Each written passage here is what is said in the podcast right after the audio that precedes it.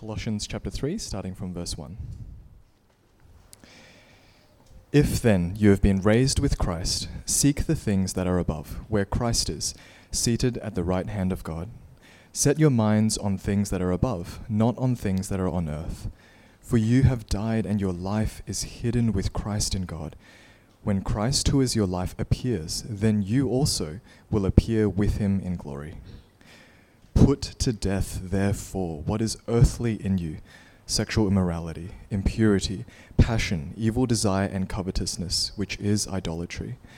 On account of these, on account of these, the wrath of God is coming. In these you too once walked when you were living in them, but now you must put them all away. Anger, wrath, malice, slander, and obscene talk from your mouth. Do not lie to one another, seeing that you have put off the old self with its practices, and have put on the new self, which is being renewed in knowledge after the image of its creator. Here there is not Greek and Jew, circumcised and uncircumcised, barbarian, Scythian, slave, free, but Christ is all and in all. Put on then, as God's chosen ones, holy and beloved, compassionate hearts, kindness, humility, meekness, and patience, bearing with one another, and, if one has a complaint against another, forgiving each other. As the Lord has forgiven you, so you also must forgive. And above all these, put on love, which binds everything together in perfect harmony. And let the peace of Christ rule in your hearts, to which indeed you were called in one body. And be thankful. Let the word of Christ dwell in you richly, teaching and admonishing one another in all wisdom, singing psalms and hymns and spiritual songs with thankfulness in your hearts to God. And whatever you do, in word or deed, do everything in the name of the Lord Jesus, giving thanks to God the Father through him. Wives, submit to your husbands, as is fitting in the Lord. Husbands, love your wives and do not be harsh with them. Children, obey your parents in everything, for this pleases the Lord. Fathers, do not provoke your children, lest they become discouraged. Bondservants, obey in everything those who are your earthly masters, not by way of eye service as people pleasers, but with sincerity of heart, fearing the Lord. Whatever you do, work heartily as for the Lord and not for men, knowing that from the Lord you will receive the inheritance as your reward. You are serving the Lord Christ. For the wrongdoer will be paid back for the wrong he has done, and there is no partiality. Masters, treat your bondservants justly and fairly, knowing that you also have a master in heaven. Continue steadfastly in prayer, being watchful in it, with thanksgiving. At the same time, pray also for us, that God may open to us a door for the word, to declare the mystery of Christ, on account of which I am in prison, that I may make it clear which is how I ought to speak. Walk in wisdom toward outsiders, making the best use of the time. Let your speech always be gracious, seasoned with salt, so that you may know how you ought to answer each person. Our Father in heaven, help us to grow in wisdom, to grow in gracious speech, and to grow as your disciples for your glory. And we ask as we hear your word now that you'll help us to do all these things. In Jesus' name, amen. It was seven weeks ago that we started this new sermon series called Firm Foundations, Firm Foundations for the Christian Faith. And look at seven key areas of discipleship that every Christian should be growing in. Now today's passage comes from Colossians chapter four, verses five and six, as we consider our final topic, meeting the world. Now, in comparison to a lot of other letters from Paul in the New Testament, Colossae, Colossians, the church, uh, was generally doing okay. Uh, there were some issues, but the opening thanksgiving and prayer in chapter one is one of the longest in, and most encouraging. Now, the book of Colossians itself covers a lot of the same ground that we've been looking at over the past few weeks. So if you have your Bibles with you, turn with me to chapter one, verse three. Uh, chapter one, verse three. Hear, hear Paul's words at the very beginning of the letter. We always thank God, the Father of our Lord Jesus Christ, when we pray for you, since we heard of your faith in Christ Jesus and the love that you have for all the saints because of the hope laid up for you in heaven. See, no, notice here in the opening verses how Paul gives thanks that they are saved, that they heard the gospel and they trusted it by faith. and it showed in their love for all the saints. And then in verse four, there it was faith in Jesus, not their works, that saved them. Right? Echoing what we heard uh, right at the start of this series. Jump down to chapter uh, one, verses nine to ten. And so, excuse me, and so from the day we heard, excuse me again, let me start again. And so from the day we heard, we have not ceased to pray for you, asking that you may be filled with the knowledge of his will in all spiritual wisdom and understanding, so as to walk in a manner worthy of the Lord, fully pleasing to him, bearing fruit in every good work and increasing in the knowledge of God. So having heard of their faith, Paul prayed that they would continue to be filled with the knowledge of God's will, that they would grow in spiritual wisdom and understanding for the purpose, in verse ten, that they would walk in a manner worthy of the Lord. Right? That their lives would reflect the goodness and holiness of God who loves and saves them.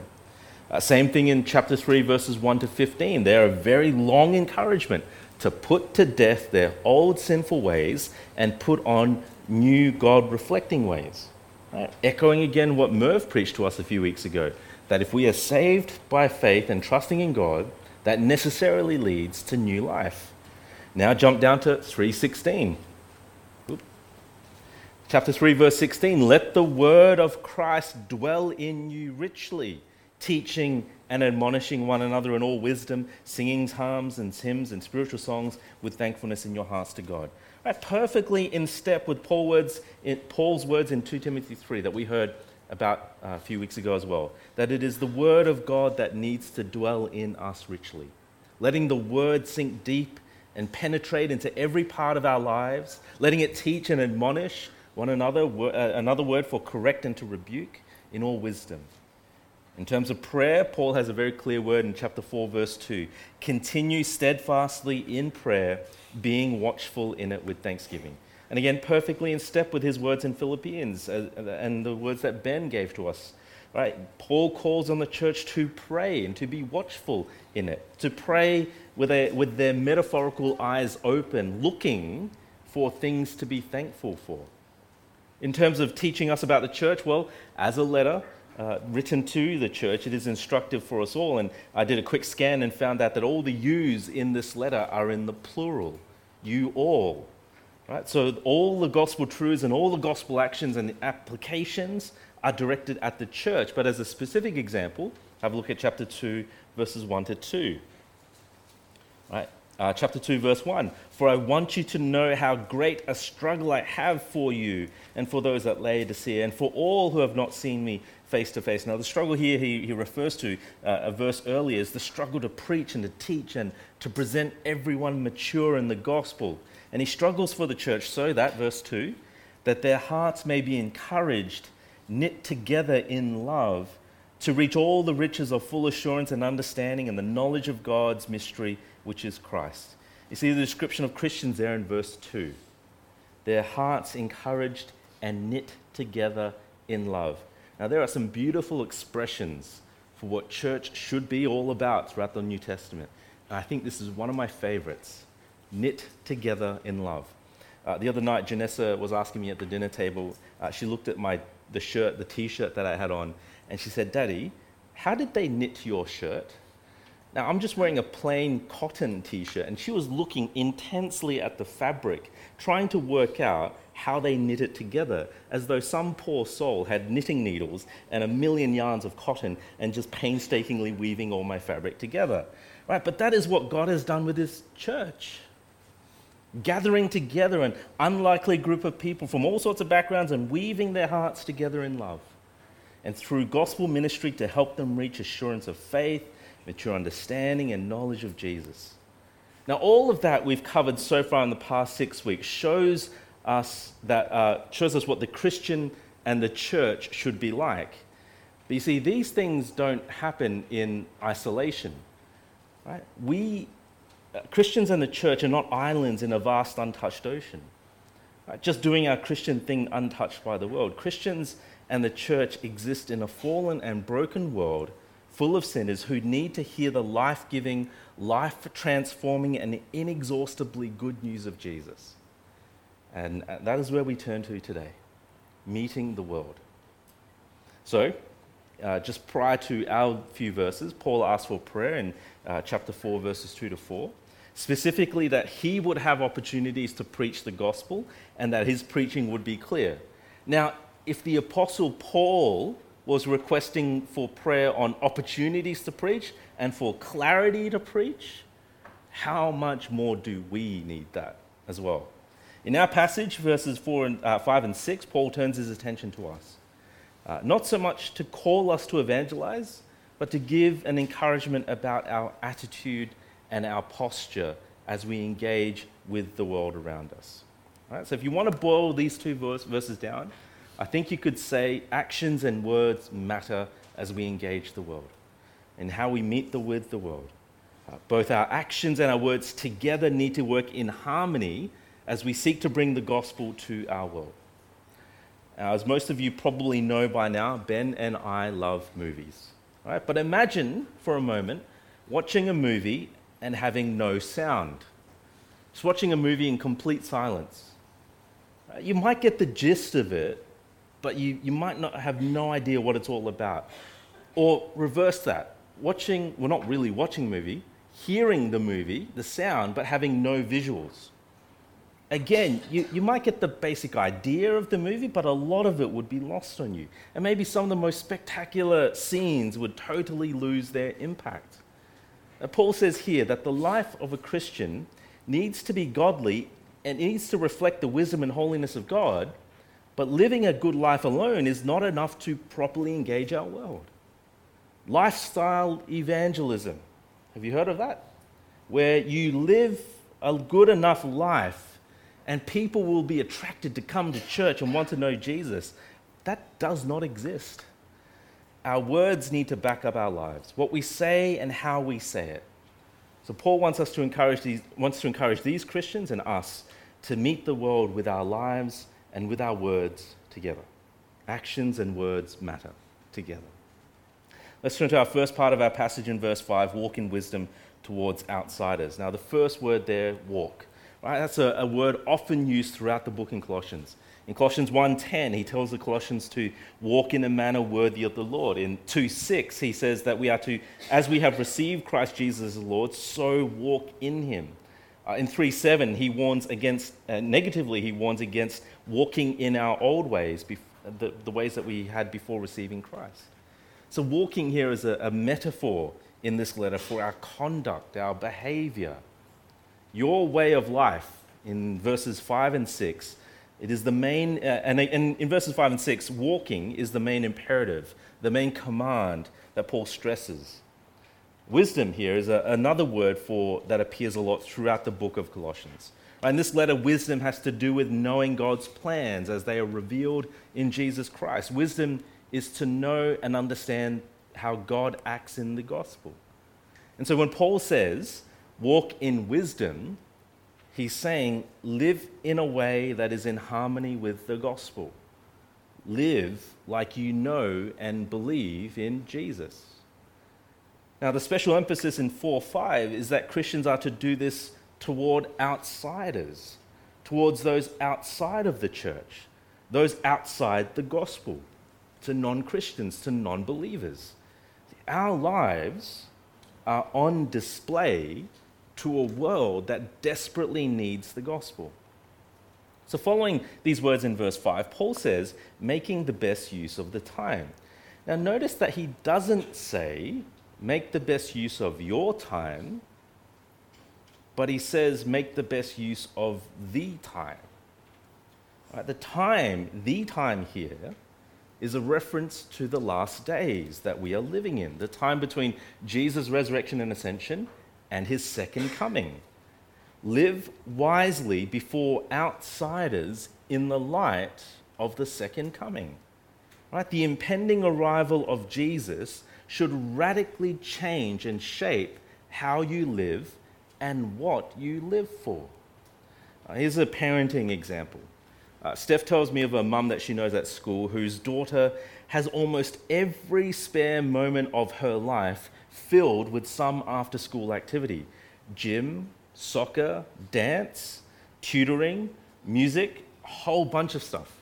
Right? Every single hour of her, her daughter's life is filled with something, trying to provide for her child every opportunity that she could, saying yes to as many things as she could handle. In some ways, that's what our world is like, living to make the most of every second and opportunity for ourselves. Now, contrast this to some Christian parents I heard recently who faced a very similar decision. What after-school activities did they want their children involved in? Now, what did these Christian parents do? They put the gospel first, and that meant saying a no. That meant saying no to a lot of good activities in order to provide for their children time to read their Bibles and reflect. Right? Now, that means sacrificing some good things, but sacrificing them because the gospel was central to their lives. See, we can fill our time and the time of our children with good things, and sometimes frittering things, but what would you end up sacrificing in order to do that? So maybe here, parents and future parents, have a think about how much you've put on your children's plate. Have a think about what we can do and what we might need to sacrifice, because we know that Jesus is coming back soon. How do you live? You make the best use of the time. Now, the verb there, making the best use of, literally means to buy out. Like how Singaporeans recently cleared the shelves of food in a silly panic over the coronavirus. Fears and concerns propelled them to empty the shelves of their local supermarkets. Not that we need to be afraid of the second coming, but the imminence of his return should propel us to buy out our time, to leave none of it on the shelf. See, we've all been given a set amount of time each day. Some of it is taken up with the basics of life, right? Cooking, eating, cleaning yourself, sleeping. Right? twenty-four hours a day, one thousand four hundred forty minutes, eighty-six thousand four hundred seconds. Now, minus all the basics of life, you will have a stock of time left. And you have to make choices with what to do with that time.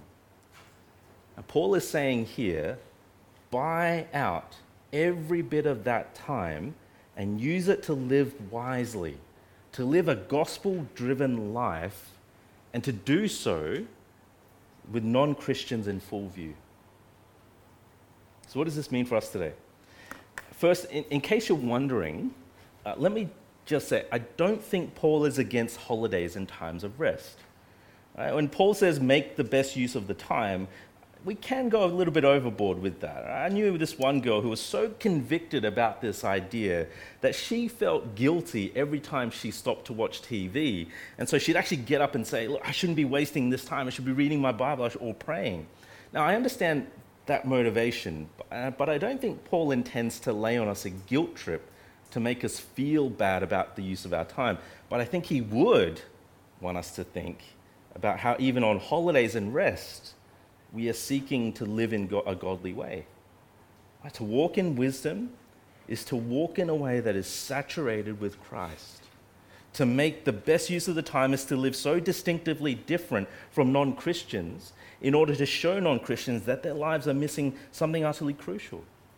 You go back to chapter three, verse seventeen uh, in Colossians, and Paul says there, and whatever you do in word or deed, do everything in the name of the Lord Jesus, giving thanks to God the Father through him. Whatever you do, whether you're on holidays, whether you're gardening, you're making school lunches, you're sitting in a lecture, or you're watching Netflix, you do so in a way that is saturated with Jesus.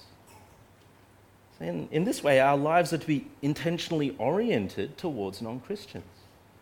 So let me ask you, how many non-Christians are in your circles? How many non-Christians are you living in front of? How much time have you created for non-Christians?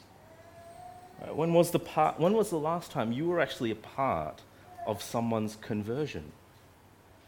Now, one challenge I think for us to take up is the challenge to make the best use of the time we have now by building and investing in friendships with non-believers, to hang out with them more, to be in the places where they are. Maybe join a club or a social activity in order to meet new people. Invite people into your space. So you're watching a show on Netflix. Watch it with some non-Christian friends and have a chat about it afterwards. Right, Steph has recently been getting into pot plants, making our house more green on the inside. I have been given very clear instructions. Do not touch. Right? But this new hobby of hers has allowed her to be able to meet and have conversations with our non-Christian neighbor across the road. See, in all of this, we're prayerfully asking God to help us shine the light of Christ through our lives to them. But our lives by themselves, as I said before, that it's not enough alone to win people to Christ. Right? No one's going to bow down before Jesus because you have a fantastic pot plant collection in your house. You need to speak and say the right things as well. So, in four verse six, Paul says, read with me, "Let your speech always be gracious, seasoned with salt, so that you may know how you ought to answer each person." Now, there's two parts to this, so let's take a look at them in turn. First, let your speech always be gracious. Now, to speak graciously is to speak in a way that is pleasant, kind, courteous, right? It shouldn't be filled with cursing, roughness, swearing, or cussing. But the phrase, "let your speech always be gracious," is literally, let your speech always in grace. So it's not just the manner of your speaking, but also the content of your words. See, for your words to always be in grace, things I think means you should they should always be grace-centered. Right? The gospel of grace should never be far from your lips.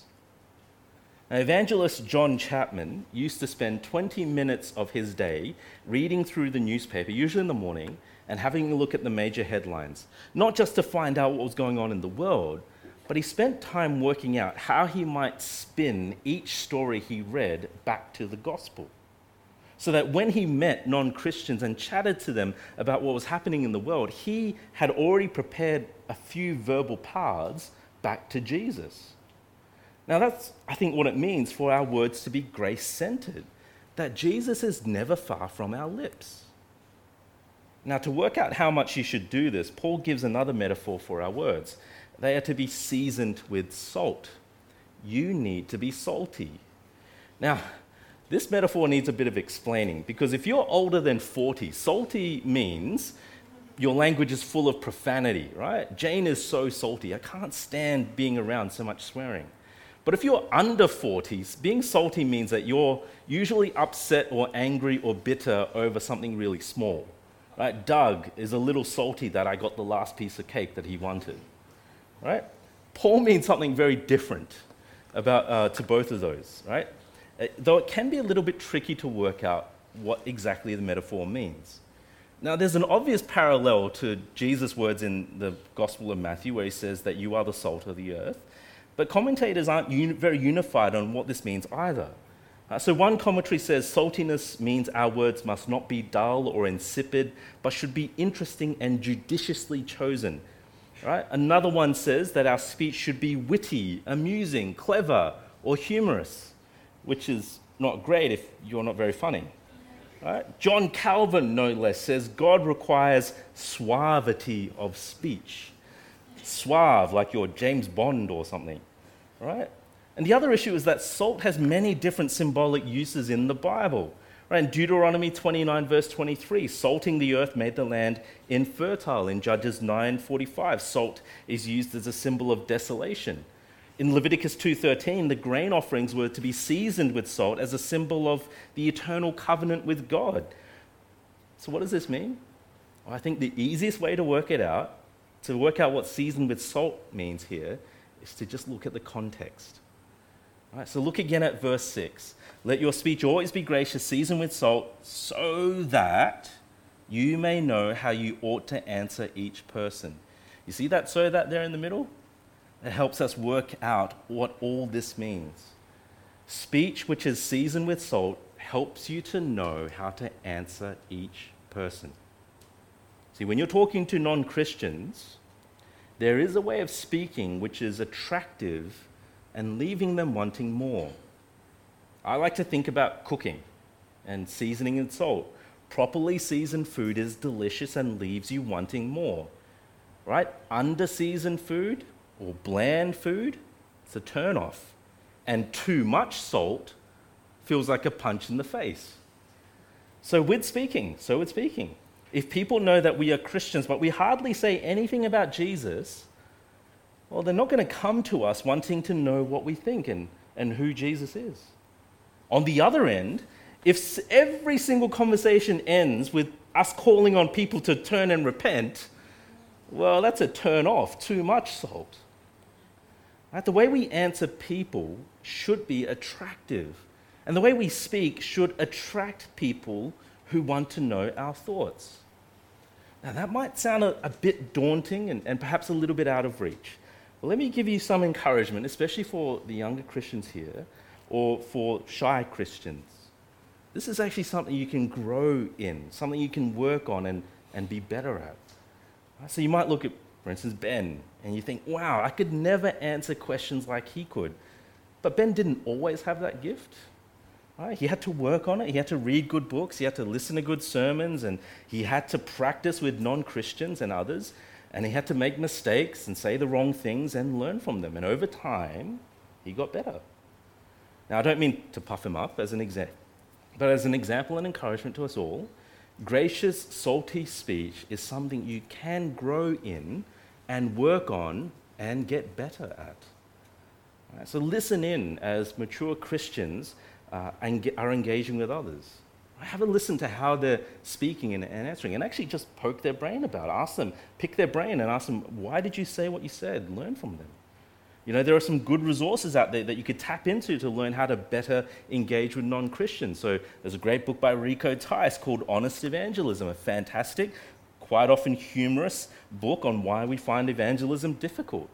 Questioning Evangelism by Randy Newman, a fantastic book showing you how to answer questions with other questions. Right? He, he traces all the times that Jesus does that in the Gospels and, and gives you a model and example of evangelism and engaging with non-Christians in a very helpful way. twenty-first Century Living, First Century Wisdom, produced by uh, Sydney Missionary Bible College. Right? Some great ways to think through and tackle some difficult topics with what the Bible actually says in helpful, nicely seasoned, salty ways. Some great resources there to equip you with your salty speech. But remember, the goal of gracious, salty speech is to attract and answer the non-Christians around us. Let me give one final small exhortation.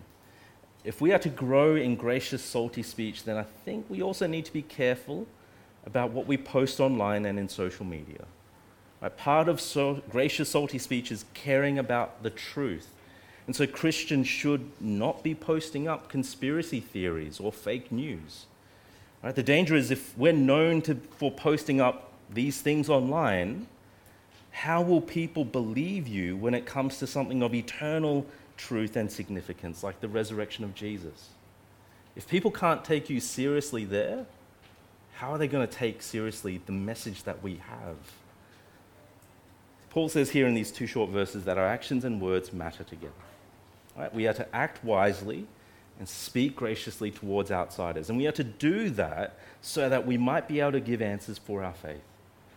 Our actions and our words matter because the two together are lived before and heard by our non-believing world. And when the two are working together in harmony, they are our best testimony, especially to our increasingly suspicious world. I shared this story over the summer, but I'll share it again. Over lunch today, if you decide to head down to Hawk and Drive for lunch, uh, you'll notice there a, a, a place, a Thai restaurant by the name of Thai Nakorn Lana. It's owned by a guy named Patrick.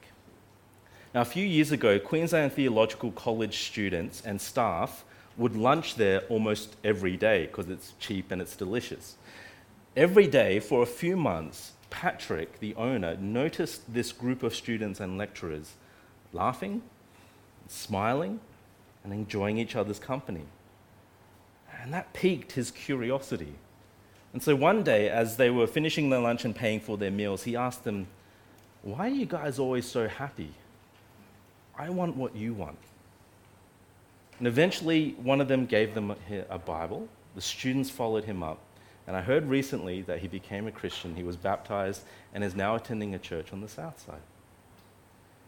See, the life and speech of Christians was attractive for a non-Christian who wanted to find out more. Actions and words matter to our testimony. And through our testimony and by grace, we might win some to Jesus. See, over the past seven weeks, we've explored seven truths, seven truths that we must keep digging into, that we're saved by God, that by, we trust Him alone for our salvation, that this necessarily leads to godly living, right? That we are gathered together as a church together in this, that we pray, we have the privilege of prayer. And today we're being reminded again as we engage with the world of our actions and our, and our, and our words. Now, these seven things may at first seem like basic, th- basic things, but hopefully you'll see that uh, I've seen as well that these basic foundational things contain deep truths for us to continuously swim in. Remember, we never move on from these gospel truths. We only ever we never graduate to other truths. We only move into a deeper and more profound understanding of them. In the life of the disciple, that is the life of the disciple. We are diggers. We dig deep into gospel truths. Now, discipleship is the bread and butter, or for us Asians, maybe the meat and rice of our lives. Uh, being a disciple and making disciples is of, of others is a core value of our church and part of our church's vision. And the pattern of making the disciples is the same. Help them understand and go deeper into the gospel. Help them live out gospel-shaped lives. Help each other love the Bible, love the church, pray for each other, and encourage each other as we engage with the world together. Let's keep doing that, and let's pray. Our loving Heavenly Father, we thank you that you've called us into your church and into your kingdom, and we pray that our lives would reflect your goodness and, and, and kindness to us, and that our words would be filled with such grace, and that Jesus would be so close on our lips that people would be attracted by our speech, and that they would want to know more as we engage with them. Father, help us to grow in this. Help us to be better at this. Forgive us for the times when we've been silent. We confess the times when we've been more afraid of what other people think of us than our fear of you. We confess those times that we have not spoken graciously uh, towards outsiders. So we pray that you'll be at work in us. We pray that you'll be at work in us for your glory and our joy and the growth of your kingdom. In Jesus' name, amen.